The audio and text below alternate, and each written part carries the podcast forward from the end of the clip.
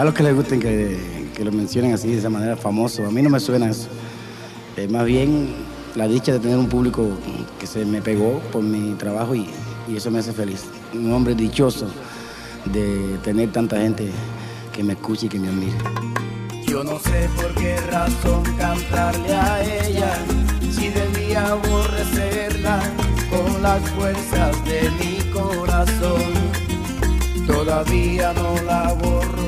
En un lomerío de la Sierra del Rosario nació el 5 de junio de 1955 un hombre al que el esfuerzo y la suerte lo convirtieron años más tarde en una estrella. Fue así, entre carbón, frías aguas y un bohío, que vio la luz de la vida Fernando Borrego Linares, Polo Montañés, nuestro guajiro natural. Y es posible que por eso se aproveche, porque yo en el amor soy un idiota y he sufrido mil derrotas que no tengo fuerzas para defender. Periódico Artemisa presenta el radio documental Un montón de estrellas.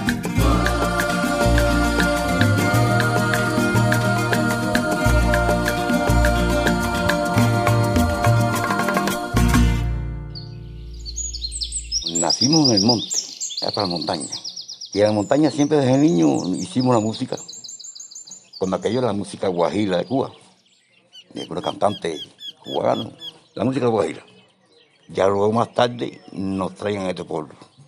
Donde en la música cambiamos el formato. Porque ya teníamos corriente. Ya teníamos batería. Teníamos la vieja. Y pasamos a hacer la música de la década, de los 68. Que fue la música que se nos pegó cuando aquello más se pegó lo, la, el dúo de los Juan y Junior. Él hacía la voz de Juan Pardo y yo la de Junior. Pero hacíamos la Fórmula Quinta, los Mustang, porque nos gustó esa música. Hijo de padres humildes, pero con una riqueza espiritual inigualable, Polo Montañés nació en la zona conocida como El Brujito, entonces provincia de Pinal del Río. Creció golpeando con sus manos los cueros de una tumbadora en encuentros y fiestas familiares, mientras su padre le acompañaba con otro instrumento y su madre bailaba. Cantaba con facilidad canciones románticas de reconocidos compositores nacionales y foráneos, lo que indudablemente aportó a su notable talento e impecable oído musical.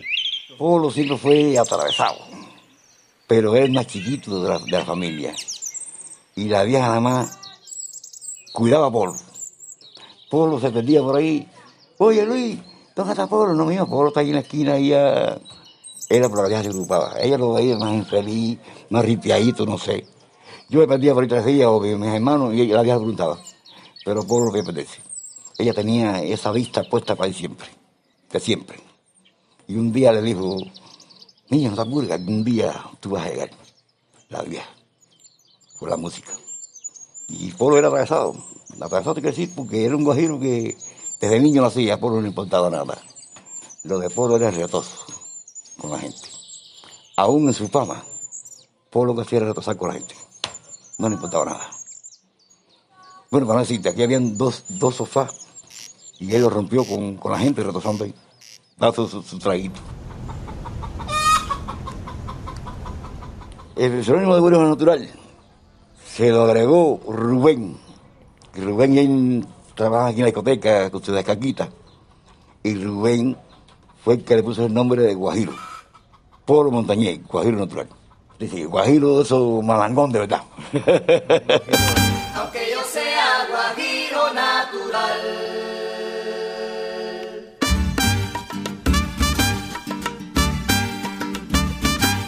Soy un guajiro normal, que vengo del monte cimarrón. Soy un guajiro normal y que, que vengo Cuando ya yo nací, ya Polo estaba dando que hacer en mi familia. De hecho, mi padre es quien enseña a Polo a tocar el tres. Y a raíz de ahí, eh, el vínculo muy fuerte, porque Polo era el esposo de, de una de las menores de, hermanas de, de mi papá. Vivíamos muy cerca. Y él vio en mí la, la posibilidad de enseñarme lo que él sabía. No me pudo enseñar a tocar guitarra porque tengo las manitos muy pequeñas y cuando aquellas, guitarras eran rusas, toscas y yo no podía, terminaba con dolores tremendos en los dedos y él regañándome, pero nunca aprendí a tocar guitarra. Pero sí siempre le hice la segunda voz. ¿Ves? Desde, desde muy niñita, yo te, estoy diciendo de que eh, la primera canción que yo canté con Polo, yo tenía cuatro años y él me enseñó una canción que se llama Yo soy rebelde, que la cantaba Yané. Y, y fue en la mesa de mi casa él tocando la, la guitarra. De inicio, eh, mi papá, mi tío, no eran músicos, pero tocaban la guitarrita en el monte. Y la tumbadora, con aquello. Y nosotros, fijándolo por ello, fuimos cogiendo ahí. Y logramos hacer un grupito. Yo era el tercero y el cantante en el monte. Polo, como era más chiquito, era de la percusión. Por ejemplo, mi tío, mi primo tocaba la marímbula que hacía debajo. El otro, mi tío, mi prima, tocaba las maracas. Donde nos trasladábamos noche por noche para la serenata. Caminábamos 24 kilómetros por el monte de noche. Para casi Guajiro dar la serenata. Ahí al lago los Guajiros todas las de la mañana. Cuando aquello que había farina. Algunas chispas de vez en cuando y a las 2 de la mañana partimos para casa a descansar. Y el viejo nos decía, arriba, arriba hay que, sembrar malanga. Pero por la noche, ya el guía de nosotros, Guajiro también, ya tenía preparada otra serenata. Otro. Esa era la de nosotros, la música. Ahí le faltaba la música, la guitarra y sobre todo el dominó. Polo para mí era mi estrella, era, era, era lo, que yo, lo que yo soñaba hacer. Y ya con, crecí yendo a festivales por la escuela, pero ya cuando tenía 14 años, él tenía un grupo llamado Sorpresa y ahí cantaba una muchacha, una muchacha que se llamaba Delfina, pero que ella tenía, parece que mucho más trabajo en otros quehaceres, ¿ves? Y él me fue involucrando en ese grupo hasta que también me hice la corista de ahí con 14 años. Así que tenía que pedir permiso a mi familia para llevarme a las actividades. Eran fiestas todos los fines de semana, acá en las terrazas o cerca de aquí en las terrazas. Eh, cualquier agropecuaria que, que estuviera cerca de aquí, que lo invitaban a cantar, allá yo iba con Paul. Te voy a hacer un bolero si llega la inspiración. Dilo. Te voy a hacer un bolero si llega la inspiración. Para decir que te quiero en do, re, mi, fa y sol. Para decir que El pueblo era un payaso de la gente y de la misma familia. Era un muchacho, ya te digo, era más chiquito y era un muchacho, era un muchacho retoso, eh, te digo, a él no le importaba nada. Polo yo no iba a la cervecera, a tomar cerveza, y lo que iba era a jalar muñecas, le decía a la gente, dedo arriba, arriba, dedo. Eso de Polo a él no le importaba nada, era retoso. Y eso mismo que él hacía aquí, lo hacía en cualquier país que iba. Él se pensaba que estaba, no sé, que había que decirle, oye, Era muy él- cabezón. Sí, entra para acá, que todo así. Él no le importaba nada, nada. Polo convencía. Era un hombre dicharachero, cuentero, travieso. Le encantaba, le fascinaban las mujeres. Era un, hombre enamorado de la vida y enamorado de- de las mujeres, de la belleza de las mujeres. Él lo decía y se enamoraba. Y ahí están sus lindas canciones. En un cuarto azul pequeño, una mujer se levanta y asomándose a través de la ventana, sin decir una palabra, recostándose a la almohada, esperando tanto amor que le hace falta. Por el brillo de sus ojos. Es que él, él radiaba, él, él era la luz. Es decir, que él podía llegar a un momento de una historia donde todo el mundo estuviera triste y había un momento de que ya todo el mundo se le olvidaba la tristeza con él. Porque él era así, alegría, e- era todo, era hombre, era, no te puedo explicar, era todo. Bueno, muchas gracias. Ustedes dirán, ¿cómo este guajiro de Pilar del Río, que rápido subió, que esto, que lo otro? Mira, rápido, mira. Lo que tuve que pasar fue mucho. Tuve que cargar mucha mierda de vaca en un tractor, cortar mucha caña, ordeñar vaca y además pasarme de una camioneta a coger el primer avión para Europa. Imagina que eso es lo peor que me pasó. Estaba un día sentado en el Parque Candelaria y llegó un guajiro empezó a improvi- a improvisar con Polo, tirarle por a Polo, pero Polo no hacía caso al guajiro. Hasta que Polo se levantó la silla y Polo pregunta, 20 horas voluntarias, esa la daría yo para ver quién acopió este ñame en Candelaria. Y el guajiro hizo todo y se metió. bueno, ¿para qué? ¿Para qué? Él tiene ya cosas que horrible. Polo se metía para el público. Y nada más que al público, se daba un trago lo que el público tuviera. Y gritaba, ya limpié los cabezales.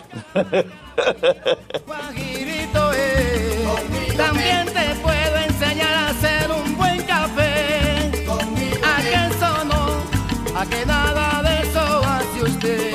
Lo dije yo.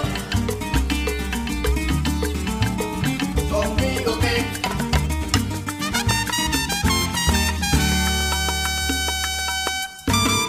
Alabado sea Santísimo. Y por ello, ha invitado en esta oportunidad a este cantante que en corto tiempo ha sabido ganarse el cariño y el respeto de todo nuestro pueblo. Vamos a darle la bienvenida a Polo Montañés.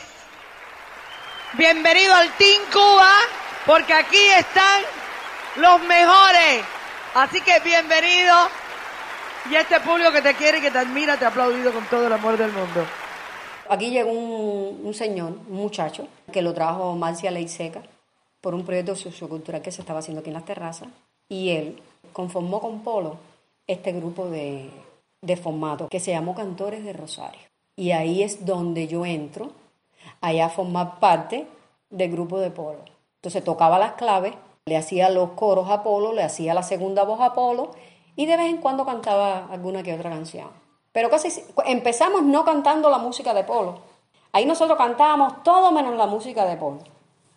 Es decir, él creía que su música no iba a funcionar. En Polo nadie se fijaba, porque era este trabajo, Polo lo mismo hacía la música, arriba en el tractor, que ordeñando una vaca, él hacía su música, porque él hacía a la mente.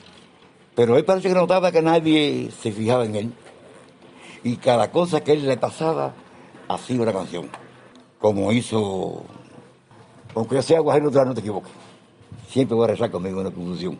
Él se hacía idea, no sé, de que alguien lo haría de él y hacía la canción. Cuando nosotros estábamos acá en las terrazas, te puedo decir muchas cosas. Nosotros nadie nos quería. Nadie nos quería ayudar. Nosotros incluso, nosotros íbamos a festivales. ¿Tú te imaginas esa canción tan linda como Nunca Nadie de Polo, eh, Mi Corazón y Yo? Estu- estábamos, mira, me erizo, estábamos en festivales y esas canciones nunca cogieron un premio. Entonces, a los años, reconocieron la veracidad de, de- de lo, de- lo buena música que hacía Apolo, de la buena letra que tenía Apolo. Nosotros estábamos fajados con la timba, la timba en Cuba y nosotros, estos siete guajiros para la televisión, hacer lo que sabíamos hacer. Voy a hacer un ritmo nuevo que está un poquito chistoso. ¿eh? Voy a hacer un ritmo nuevo que está un poquito chistoso. Que habla de los envidiosos que tanto me maldijeron. Como que ellos no pudieron, quisieron desbaratarme. Tuve que prepararme para enfrentarme con ellos. Decir guajiros se reían de ti en la cara, pero a nosotros eso nunca nos, nos molestó, porque lo que hacíamos lo hacíamos de verdad. Y cuando tú haces las cosas de verdad, eso es lo que tú transmites y eso es lo que le llega a la gente. Y eso es lo que la gente recibía de Polo. La verdad de Polo, sus canciones, que todos fueron verdades. Polo era un eterno enamorado de la vida, no te puedo explicar. Y esto del rum rum no es mentira. ¿Te imaginas que tuvo que venir un hombre de Francia que le gustara la música, teniendo tantas personas en este país? Porque nosotros realmente no sabíamos lo que estábamos haciendo, pero los especialistas que están en La Habana, que ya estaban escuchando la música de Polo, sí sabían lo que estaba pasando con Polo, porque todo el mundo hablaba del Guajiro de Pinar del Río, de, la empresa de la música que ni nos querían allá. Un amigo de él se comunicó con francés, dueño de la de Sudáfrica. El francés vino, conoció a Polo y lo escuchó con esa música. Ya al francés le gusta esa música de Polo y ya prepara el camino para llevarse.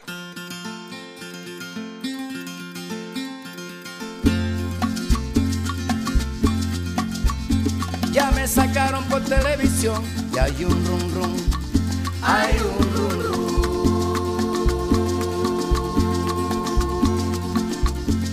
Un leque leque y un yo no sé. Cuando en Luca le quitaron, vaya, sabía que tenía ya el primer lugar y una vuelta y se lo quitaron. Y, le- y él dice, Luca, yo te cojo. Y hizo una canción. Ya nos sacaron por televisión. Hay un rum, vamos a ver. Hay mucho que le cae mal, pero a otro que le cae bien. y sacó la canción. Aprovecha ahora, aprovecha ahora, aprovecha que se armó la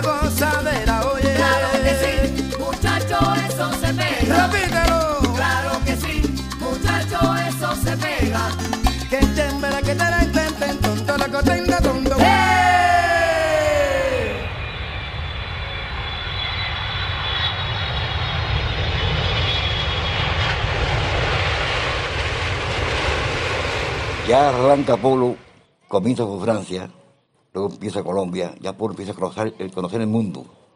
De Colombia volaba casi todos los estados, pero siempre Colombia, pues en Colombia tenía contrato fijo. En Colombia la llamaban el idiota, por la canción Montón de Estrellas. Él le decía, que canta el idiota el público. Y él decía, no, yo no soy idiota, yo soy Polo Montañés. Y alguna gente decía, oye, berraco, es por la canción de Estrellas, porque él no caía. Porque yo en el amor soy un idiota que he sufrido mil derrotas que no tengo fuerzas para defenderme, pero ella casi siempre se aprovecha.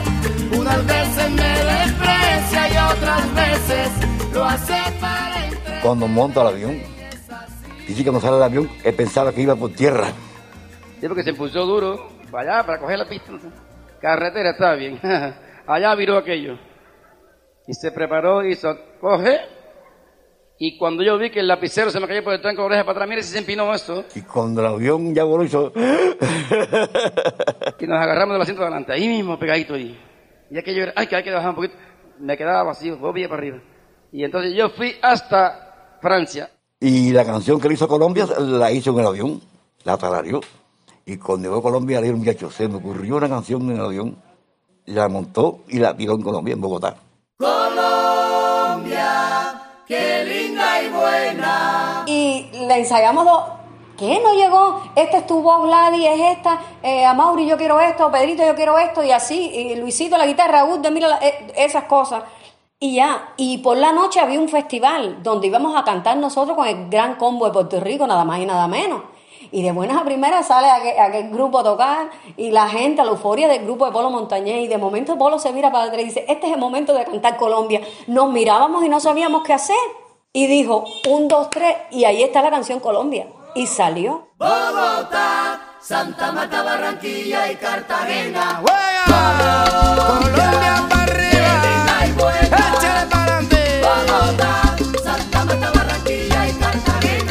Colombia me enamoré de tu belleza infinita. Que el corazón. Colombia significó más que una canción para Polo Montañés. En ese país logró vender más de 40.000 copias de su disco Guajiro Natural, con lo que le valió además obtener dos discos de oro y platino y ser reconocido como el artista internacional más escuchado. Cada presentación atraía cifras sorprendentes de espectadores, niños, jóvenes, adultos y ancianos que abarrotaban los lugares donde se presentaba el cantautor cubano.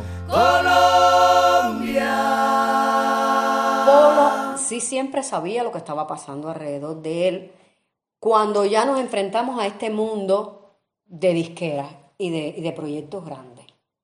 Polo siempre estaba con ellos. En algún momento yo iba en alguna entrevista con él o iba Mauri, esta es en dependencia de, de, de quien estaba en ese momento. Y él, no, él como, como jefe de grupo, él nos comentaba a nosotros todo lo que estaba pasando. A él le molestaba que la misma empresa de la música no nos aceptara a nosotros como músicos profesionales. Porque primero, él no era un hombre de que comparaba ni, ni que si aquello es más bueno que lo que yo hago, ni lo que yo hago es mejor que aquello. Él no era un hombre de comparación. ¿De qué le sirve al cantor que tenga cuatro canciones y no sabe dónde pone la voluntad? Otros que creen que el dinero viene siendo lo primero y escriben cosas que a mí no me. Él siempre trataba de sacar lo suyo adelante y si te gusta bien y si no también esto es lo que yo hago. Yo no te puedo vender calabaza si lo que yo estoy haciendo es naranja. Ya después cuando llegó este, este señor, eh, Fernando Sáez, aquí que hizo el proyecto, fue a Pinar del Río, como que él le demostró al centro de la música de Pinar del Río que ellos estaban equivocados. Y le demostró que no para ser músico tienes que leer un papel, porque hay músicos que no saben ni una jota y son mejores que esos que se metieron cinco años estudiando. Canten conmigo, canten. Hagamos una canción que se levante. Que todos canten.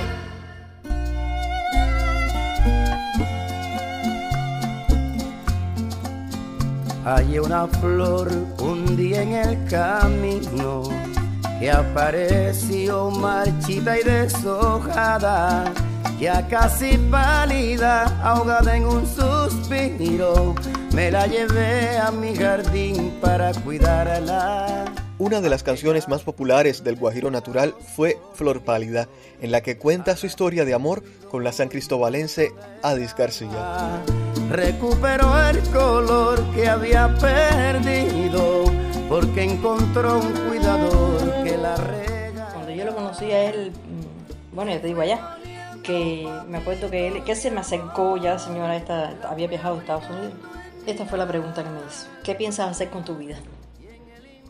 Esa, esa pregunta fue la primera que Pablo me hizo. Imagínate, una persona ya con 44 años, yo y él, porque somos de la misma edad. Yo cumplo en febrero y él en junio, pero somos de la misma edad. Y con dos hijos mayores de la misma edad, Junior y Tonito mío. De la misma edad. Ay, Dios mío, por lo que... Dime tú estás tú. Pero no, no, ahí ya conversábamos y eso, y nos fuimos acercando, un acercamiento muy bonito. Nos gustaba mucho la música de, de la década.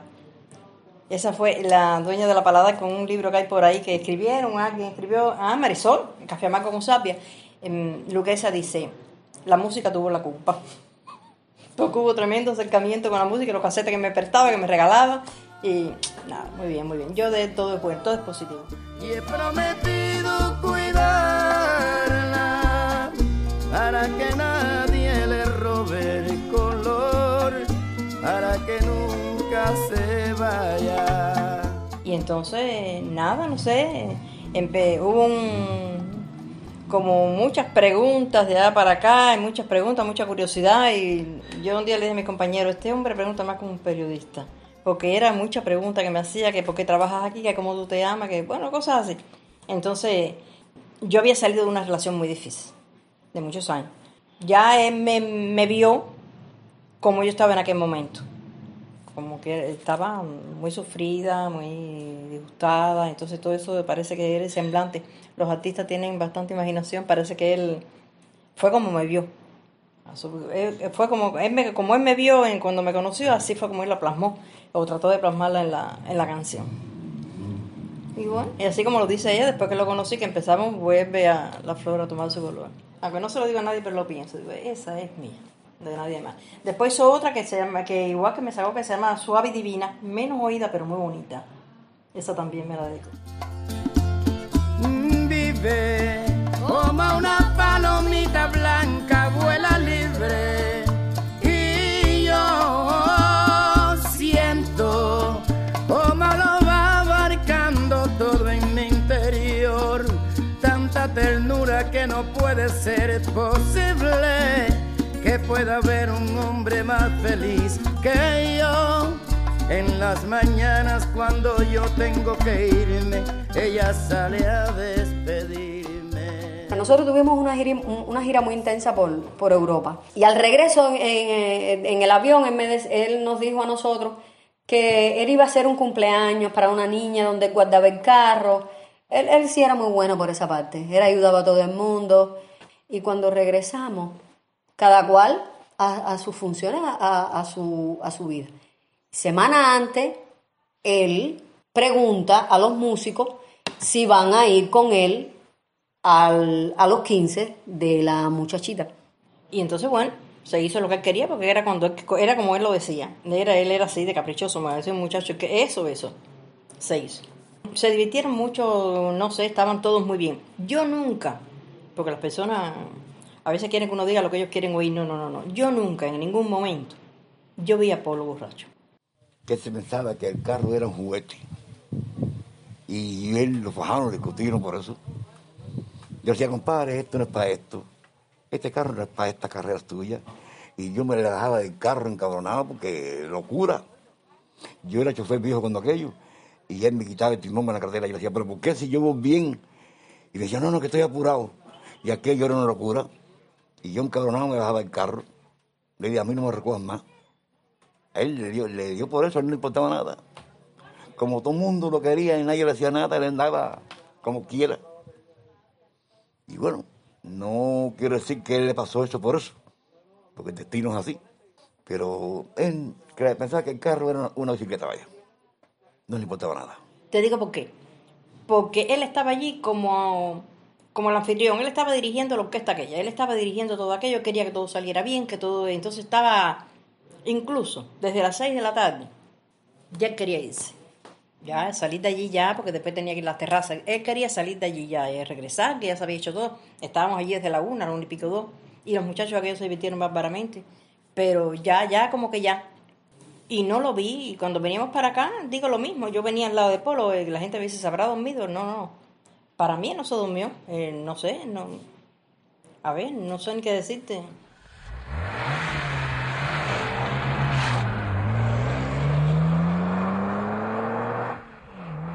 Eh, un silencio, mi hijo venía detrás de él, el más chico, la muchachita de los 15 en el medio y acá la muchacha que venía gra- grabando el, el video y Dama para allá y para acá. Y entonces, ah, para allá y en los 15. Y entonces, bueno, todo el mundo en silencio porque ya veníamos cansados, ya venían las siete y pico. Habíamos esperado en el coupé, de, en el coupé ahí del parador, que el otro, que un- una camioneta que venía con los hombres, pasara. Y entonces, bueno, y salimos para acá todo el mundo tranquilo, porque la gente me dice, ay, pero eh, él no vio carro. No, pero es que yo tampoco lo vi. Y yo sí, si fuera por beber, yo no bebo. Yo no bebo, yo no me duermo, ni muerte, ningún carro, ningún nada.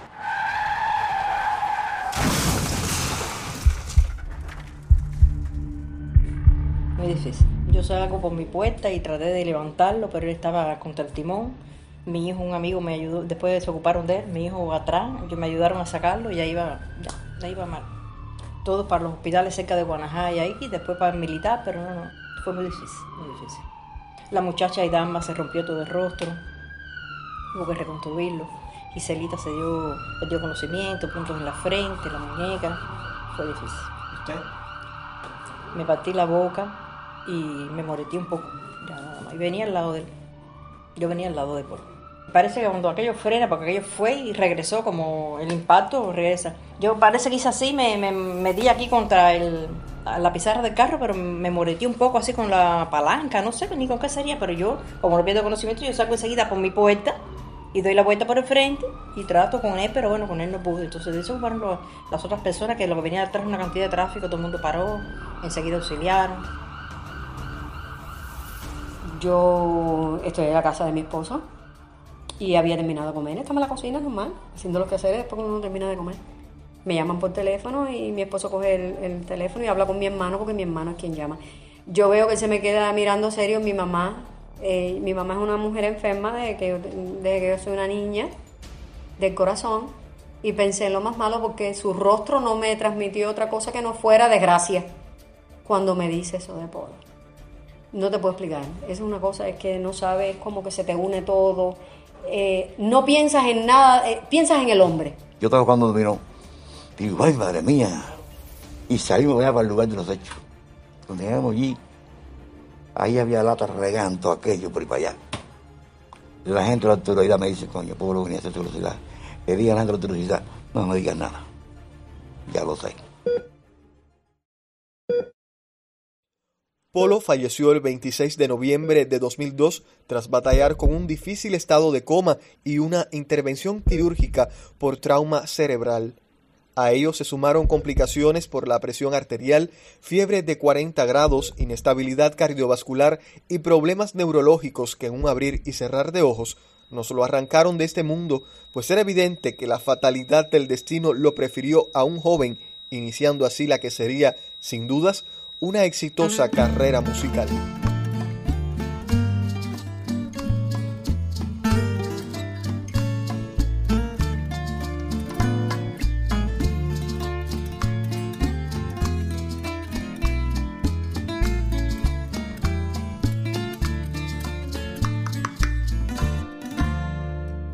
La última canción que se me ocurra debe ser, creo que debe ser. Y él tenía no sé, y presentía eso, le dio por eso.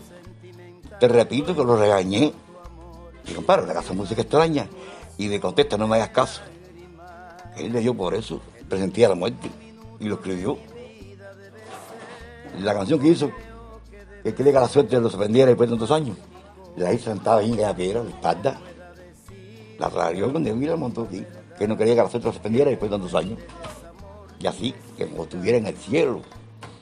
Eso lo hacía de, de momento que le, venía así. Eh, montábamos, eso decíamos, oye, la Polo hace esa canción tan rara.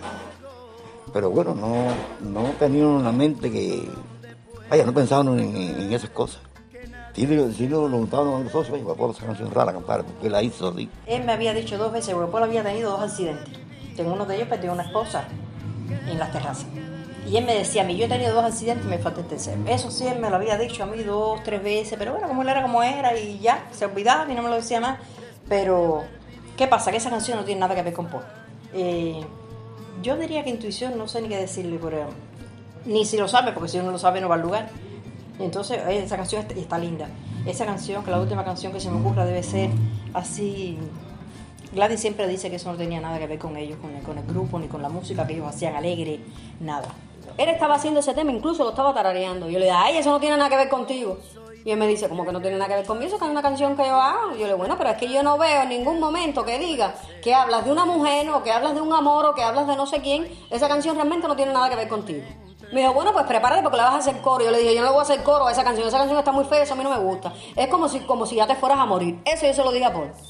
De hecho, yo no canto esa canción, pero él la plasmó porque, óyeme, yo no sé si hasta también se predijo eso, yo no sé si él, si él predijo, ay, no te puedo, no te puedo explicar, porque realmente esa canción para mí fue de verdad impactante, fue muy impresionante e- esta canción de la última. suerte ahora me venga a sonreír después de haber vivido tantos años. El último minuto de mi vida debe ser romántico.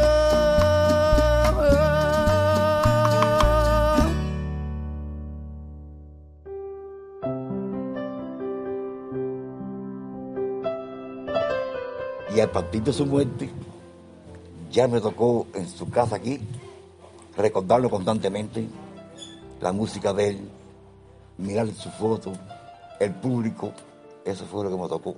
Pero que yo trato de, de recordar las partes buenas. Lo mismo con ella conmigo. Yo trato de recordar siempre las partes positivas, porque las negativas no me aportan nada. Por ejemplo, me pongo a pensar en esas cosas y no, no le veo la... No veo que me aporte nada positivo. Entonces yo trato de... Yo trato como... Es como un mecanismo de defensa. Yo trato siempre de estarme acordando de las cosas buenas. De lo gracioso que era, de las cosas que me traía, muñequitos, jugueticos, que parecía un muchacho. eh, todas esas cosas así, él, él muy caballeroso. Además le gustaba eso. Yo era la persona que él se viraba para atrás. Ya yo sabía que cuando él se viraba para atrás, o que se le olvidaba la canción o que se le olvidaba algo, y yo sabía cantar. Es decir, que en el escenario nunca nadie pudo presenciar, nada de abajo del público pudo presenciar algo. Porque entre él y yo había mucha química. A mí muchas personas me dicen, es que Apolo las amistades no lo dejaban tranquilo, no lo buscaban. Entonces yo yo digo, no, no, pero no, no están así. Si ellos no lo buscan, si ellos no buscan a Apolo, Apolo sale a buscarlo a ellos. Porque es que Apolo no podía estar solo. Él siempre tenía que estar rodeado de personas y la risa y el chiste y, y entonces esa, me imagino que así, que así, porque él en sus momentos difíciles que también los pasó, siempre estaba risueño y siempre estaba contento.